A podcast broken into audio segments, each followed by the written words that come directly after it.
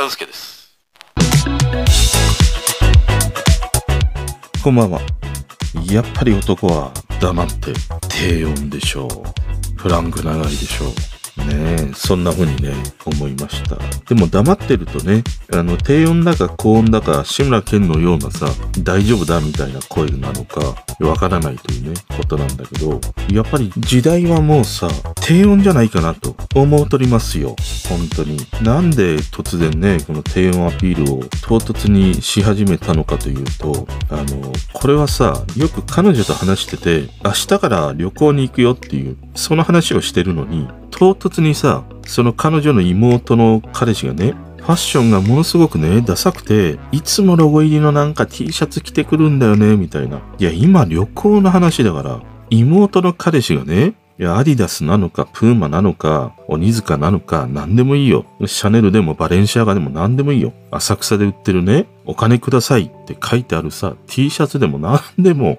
いいよ。それよりも、明日から行く旅行の話をしてるんだって。ねえ。なんで唐突に全く関係のないね、話をぶっ込んでくるんでしょうかね。かと思えばさ、突然、あんなに、いや、楽しみとか、どこ行くどこ行くって言ってた割には突然スイッチ切れてね、もう一切の興味をなくし、すべてのその一緒に立てる計画を放棄するみたいなさ、ありませんか？こういう感じ。お宅の奥さん、あと彼女、あるでしょう。本当にさ、この感じぐらいね、低音を今日はね、ぶっ込みたい気分なんです。あの、最近この自分の音声配信のこの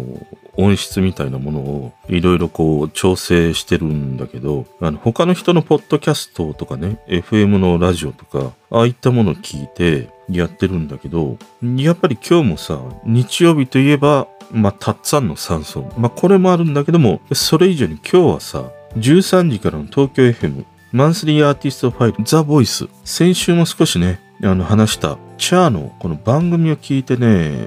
よりそれを思ったんだよね。で、しかも今日はさ、この番組のゲストが福山雅治なんだよ。田舎もんばい。ねえ、俺はこの福山のキャッチコピーちょっとね、気に入ってしまったので、これからは福山雅治の名前を出すときはね、もう必ず枕言葉のように使いたいですね。で、この Char にしろ、福山雅治にしろ、低音でしょ？で、このラジオを聞いててね、あやっぱなんか低音ってその聞き疲れしなくていいんだなと思ったんだよね。その特徴的なこう、ね、高い声のラジオパーソナリティもいたりするんだけど、あの古くは吉田照美とかさ、まああれはあれで楽しいラジオのようなね、雰囲気が、まあ伝わってくるということはあるんだけど、でもこんな風に大人な二人が渋い低音でね、そのやんちゃな話をしているというのは、やっぱいいなと思ったんだよね。だから今日はね、低音だよ。低音をね、アピールしたいんだよ。でね、この二人、もう、相当な大人だよ、二人とも。でも、未だに二人ともアイドルなんだよね。あの、チャー自身も、未だ俺はアイドルだからってね、言ってるぐらいだからね。で、まあ、そのアイドルというからにはさ、それだけ男前なわけだよね。その男前が低音で話すわけだから、まあ女性ファンだけではなくてね、男もなんかさ、純ってするだろ、これ。どうしたって。なんかね、この二人のラジオ聞いてて、改めて思ったのが、そのよくよくこう、自分がね、いいなと思う、まあ俳優にしろ、その歌手にしろね、思う男の人の特徴には、みんなね、色気があるんだなと思ったの。その男気があるとかさ、繊細さがいいとかさ、まあイケメンだからとかね。そういうこう、単純でわかりやすいものではなくて、やっぱりわかる人にだけわかるような色気を持つ、そういう男の人に惹かれるんだなと思いましたね。まあ、でも大体色気を持ってる人ってイケメンだったりはするんだけどね。で、俺はね、この芸能界の中で一番色気を感じたのは、やっぱりね、木村拓哉だね。あの木村拓哉がロン毛の時の、あのこうムンムンとさ、もうダダ漏れ状態の色気は半端ないなと思ったからね。あの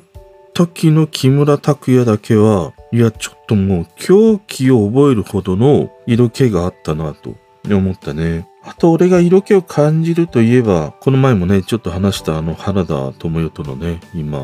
その熱愛みたいなことがさ、ニュースになってたりする椎名桔平とかね、あと大豆田十和子に出演していた小田切城とかもね、やっぱり感じるね。あと昔だと証券とかね。で、ミュージシャンで言うと、やっぱりチャーにね、それを感じるんだよ。で、大体色気がある人ってみんなやんちゃなんだよね。そのやんちゃすればみんな色気が出るっていうわけではないんだけど、男が色気をまとうとしたら、やっぱりやんちゃじゃないと無理なんだなっていうふうに思ったね。そういう意味ではさ、あの明日のジョーの矢吹ジョーとかね、俺は色気を感じるんだけど、あれをアニメのキャラクターでこう生み出し、まあそれを設定して作り上げたっていうのは、うまいよなと思うね。そのアニメキャラでもああいう色気みたいなものを作り出せるのだから、外人間でも努力したら色気をまとえるのかもしれないね。でね、もう一つこの二人のラジオ聞いてて思ったのが、この二人の関係性がすごくいいなと思ったの。その音楽好きなやんちゃな先輩と後輩みたいな関係でね、福山雅治はチャーからギターの影響とか、その喋りだね、そういった影響を受けてるし、一方のチャーはチャーで福山雅治をね、歌手としてではなくギタリストとして評価してて、あの、チャーの還暦ライブでもね、福山雅治をギタリストとしてゲストで呼んでるんだよね。この歌のフィールドで活躍している福山をさ、ギタリストとして呼んで紹介するっていうのは、いやもう福山としては相当嬉しかったと思うよ。で、この二人、1995年にリリースされた福山雅治の11枚目のシングル、メッセージ。そしてカップリングが今このひとときが遠い夢のようにというね、両 A 面で発売されたものがあるんだけど、この今このひとときが遠い夢のように、これがチャーがね、福山との共作による作曲をしたという曲ですね。で、このメッセージにしろ今このひととき、この曲にしろ、映画、バースデープレゼントというね、あの、岸谷五郎と涌井恵美の主演、あの映画の主題歌でもあり挿入歌だったりしましたね。で、これが2人の出会いでもあるというふうに話してましたね。で、ちょうどこの福山雅治のメッセージ、昨日たまたま聞いてたんだよね。あの、このメッセージの歌詞の中でさ、絶対君のせいで抱きしめたい気持ちだけでっていう歌詞があるんだけど、この君のせいっていう歌詞が昨日のトークでも話したあの、あたらよの10月無口な君を忘れる。この曲の中でもね、ごめんねが痛いのはさよならが辛いのは全部君のせいだっていう風に歌う歌詞があって、この曲を聴いてね、あ、そういえば福山雅治の曲にもこんなのがあったよなと思って思い出してね、聞いてましたね。でもこの君のせいって何なんみたいな。思うね。俺のせいなんみたいなさ。このなんか君のせいっていうのはテーブルにさ、飲みかけのグラス置いといてさ、あの彼女が自分でね、間違ってぶつけて、こぼしてしまって、いや、なんでこんなところに置いとくのみたいな。逆ギレされるさ、あなたのせいでしょみたいな。